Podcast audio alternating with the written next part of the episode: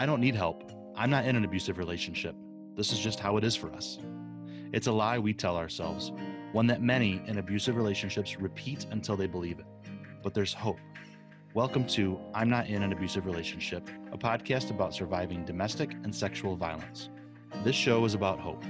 You will hear from survivors of abuse, and their stories may sound familiar. They may even inspire hope. Our goal is to connect with others in these toxic relationships to offer that hope, and with supporters of our mission, anyone willing to help get rid of abuse in our culture. We also talk with the experts in the field, from the officers on the front lines of domestic abuse calls to the therapists and advocates helping survivors navigate this complicated road of recovery. If you're in need of help, please visit our website or call our 24/7 hotline, 800-828-2023. And if this is an emergency and you need help immediately, please call 911. Welcome to I'm Not in an Abusive Relationship. The views expressed by guests on this podcast are not necessarily the views of domestic and sexual abuse services. Welcome once again to I'm Not in an Abusive Relationship. This is Claudia Pauls, and today I'm fortunate to be here with Elizabeth Alderson, McKenna Huffstetter, and Deborah Hackworth, all of DASIS. Today we're going to do a panel, and who believed I would have been saying this, but we are now in year 3 of the pandemic, and how we are serving our clients has changed, is changing on a daily or yearly basis. And the panel today is going to be talking about how the pandemic has affected what we all do going forward. So I'm not quite sure who's going to start, but thank you all for being here today. Thank you, Claudia. So what I will say is I heard the domestic violence referenced as the shadow pandemic going on during our pandemic. Domestic violence has always been a pandemic. It's been worldwide, nationwide. It's never gone away. But now abusers have another tool in their arsenal to use in order to maintain power and control over their victims. And so we're dealing with a pandemic alongside or within another pandemic. And so that has caused us to have to shift and change in the way that we approach our services and serve our clients. I can imagine. I never would have thought of viewing the pandemic as a tool to get what, for an abuser to get what they want. But wow, when you phrase it that way, that's a pretty strong thing that's happening. If you think about it, isolation is one of the tactics that abusers use. And at the beginning of the pandemic, where some victims and their children, or the children who are also victims, had the escape of going to school or just being able to get out and away, that was taken away from them. And so they were literally trapped in the house with talk about a homeland terrorist, with a terrorist inside their home 24 hours, 7 days a week, without the escape that they were used to. And so we're also seeing rises in mental health crisis because of the unrelenting, sometimes torture that families are experiencing at the hands of their abuser. Wow. So what specifically has changed in how you offer help and treatment to victims of domestic violence? I'm going to turn that over to, go ahead. I'm going to turn that over to someone else. I talk about why we do what we do so much better than the specifics of what we do. McKenna, would you like to join in here? Yeah, thank you. So we're going on year 3, like you said. So things are still constantly changing. When the pandemic first started, we were teleservices all the way. We didn't see clients in person unless it was the shelter and, you know, obviously necessary. But now that we're in it a little bit more, we do see our non-essential clients in person every once in a while, but we still heavily depend on Zoom meetings, telephone, and just making sure we're using all of the necessary precautions. As one COVID positive person in our shelter could take out the whole shelter, because, I mean, all the staff, we run pretty low staffed as it is, but if we end up with positive cases in the shelter and that affects our staff, we have a hard time then filling those empty spaces so that they can take the necessary quarantine. So it's been difficult and a little definitely different, but I think we're finally moving forward in a better way that people are being more cautious. More people in the area are getting vaccinated and wearing their masks and just doing everything that we can possible to minimize the spread, so that we can provide the necessary services to our clients in person if that is the way they prefer to do it. Kind of expanding that umbrella that you have for protecting not just your clients, but also your staff. Not that you didn't always protect your staff, but because of having to protect everyone and this pandemic just being so life-changing for whoever comes in contact with it. That has got to have taken a lot of pre-planning and post-planning and changing every day, I would think.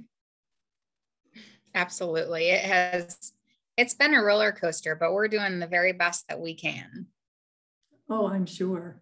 Would you say the number of contacts has increased or decreased or stayed about the same? I think Liz sees a number of our clients in shelter, out of shelter, and so she could talk about it. But what I will say, the trend was in the beginning, our calls to our crisis line went up, and then for a while we almost went radio silent again, because when do you have that private time to reach out for help when your abuser is there? But Liz, you want to talk about our numbers or what you've seen? Absolutely, yeah. So what I think I've seen, like Deb shared, absolutely in the beginning, it like that first year in 2020, we kind of went back and forth between like being overwhelmed with like new clients, calls and that kind of stuff. And then it would just go quiet. We wouldn't get referrals or phone calls. And then it would kind of go back and forth. I think absolutely people, if you have no outlet, like there's no time of privacy, when are you going to call and reach out for help, you know? So there's that back and forth of like teleservices is so convenient for survivors, because if you are in your own home and your house is safe, then yes, you can have therapy and advocacy at whatever reasonable time, you know, whatever the agency is running, which is usually like 9 to 5, 9 to 6, like you can make an appointment for any one of those times. You can do it on your lunch break, and you don't have to take an hour and a half, an hour and 45-minute lunch break to drive to and from our office. You can just jump on your computer and do it, you know? But if you are at a place where your abuser is also working from home and you're working from home, then you don't have time to reach out. Therapy wise, like if I think of specifically our therapy department at DASIS, we over the past 3 years have just continued to have an increase of therapy services, of therapy requests and referrals. And I see that a lot as one, you know, our survivors recognize like their need for therapy after going through things, but also the impact of just surviving this pandemic and it being consistent for 3 years. It's something I talk about with some other therapists that I work with, is oftentimes we as any provider are not experiencing the same traumatic event as our receiver of our services, right? Typically, a heart surgeon is not also going through heart surgery when they're providing heart surgery, right? Mm-hmm. They might have had historically a heart surgery in the past, but they're not actively going through that issue. Whereas right now, we're actively going through the same traumatic event, right, as every single person we provide services to and every provider at DASIS. You know, we're all going through the same traumatic event. And so I've seen that increase of like a lot of clients, just the anxiety, the depression, the isolation, yes, of the violence that they've experienced, but also then of the isolation and anxiety and depression of having kids in the school systems and, you know, school's online today, but in person tomorrow. And then who knows what next week will look like. Work does the same thing for a lot of people. It's online, it's in person, it's, you know, and so I've seen a huge increase for all of those kind of variety of reasons in therapy.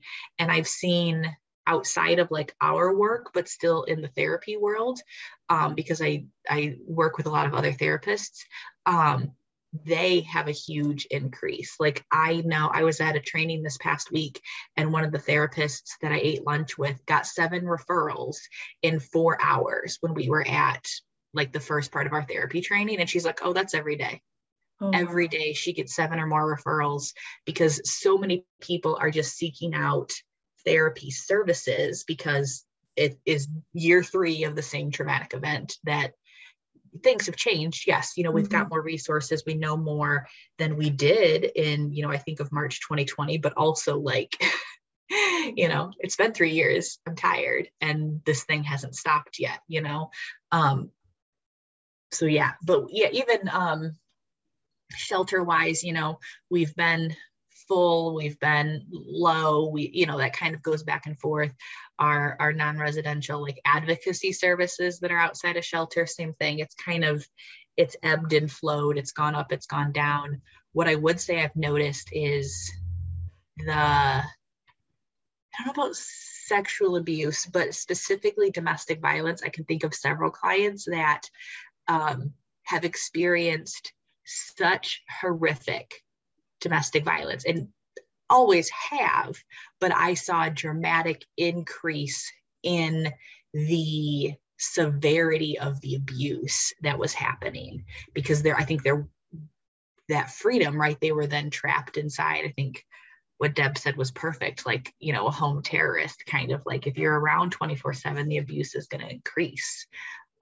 Because yeah, you don't have an 8-hour window that you're away at work and stuff. And so I know I saw a huge increase of just the severity of the abuse that people were experiencing.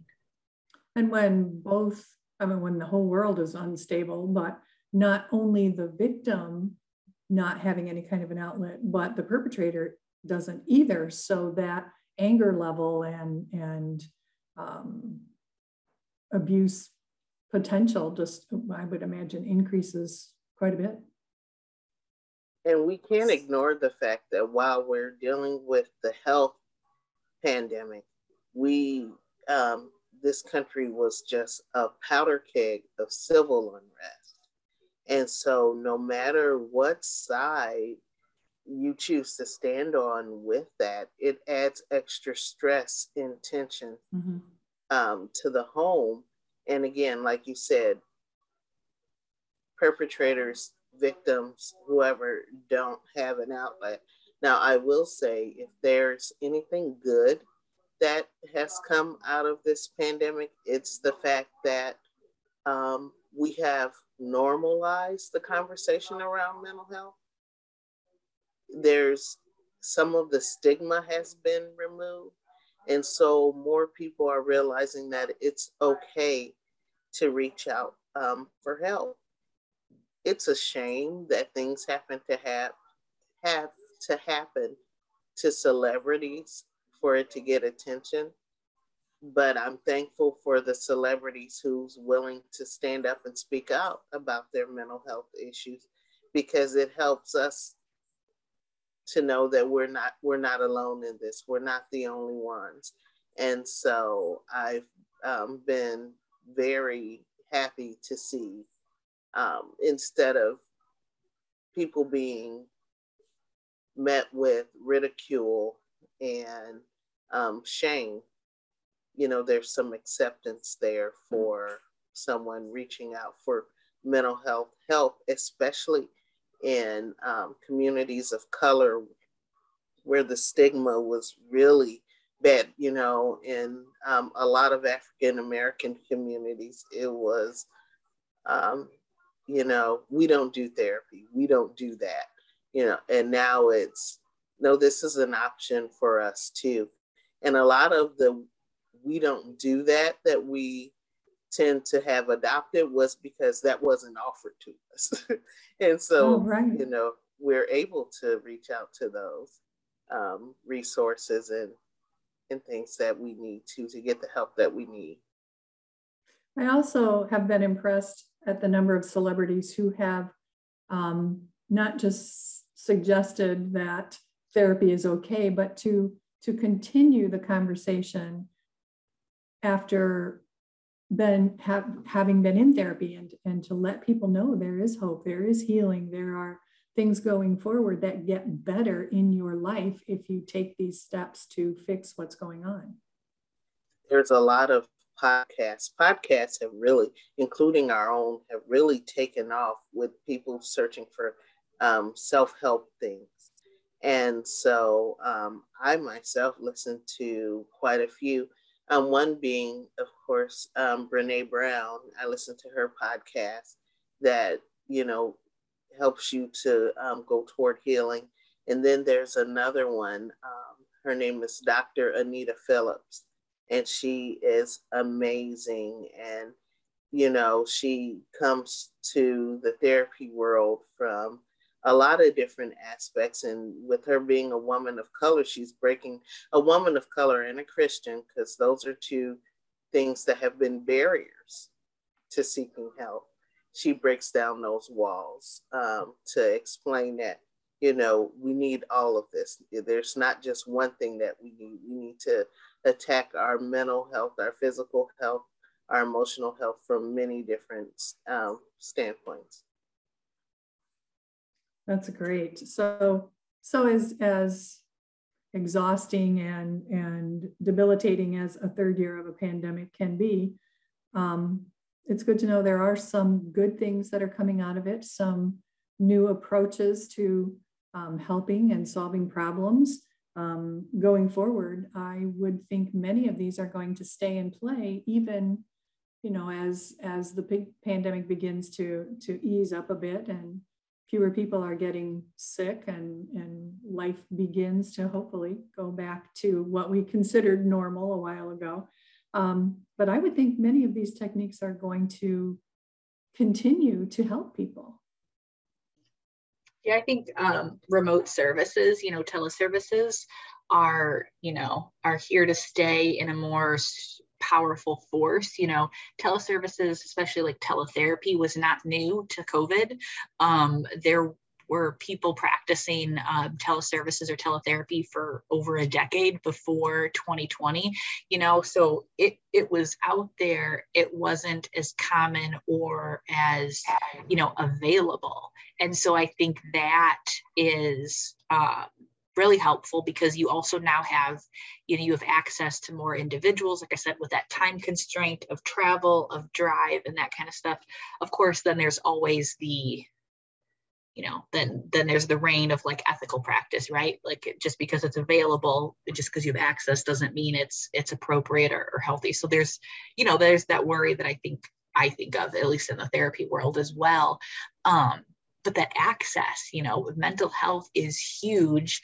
And for rural areas like DASIS serves, there isn't a lot of therapy services, you know, close access, you know, where I could drive even 15 minutes from my home. I'm not going to reach as many therapy offices as I would if I lived in a bigger city, you know? Mm-hmm. And so having that access is huge for our rural communities. And so I'm thankful for that. I think I'm thankful for that ability and that that flexibility in the work to say like, hey, this is actually effective. you know, so what we've seen, DASIS isn't impacted by this because we don't bill insurance companies. But in the therapy world, you know, a lot of times insurance company would say, yes, teleservice is available, it's effective, but we're not going to pay for it because you can drive somewhere. You know, it was very limited when they would pay for it, and COVID changed that. So most insurance companies in the state of Michigan are completely covering teletherapy. You know, it keeps getting kind of like pushed back. They're like, oh, this summer we'll probably stop. And then they push it back further because they're like, oh, like this isn't happening, you know? But so we, as the receivers of services and the providers of services, are dictating kind of the policies and procedures around those things, which is incredible for the mental health system. You know, instead of insurance companies saying, this is what you need, it's the therapist and the patient saying, no, this is what we need, and then them responding to that. So that's huge for the mental health world, because that's what we need, is more access, not limited access, is more access. Very true.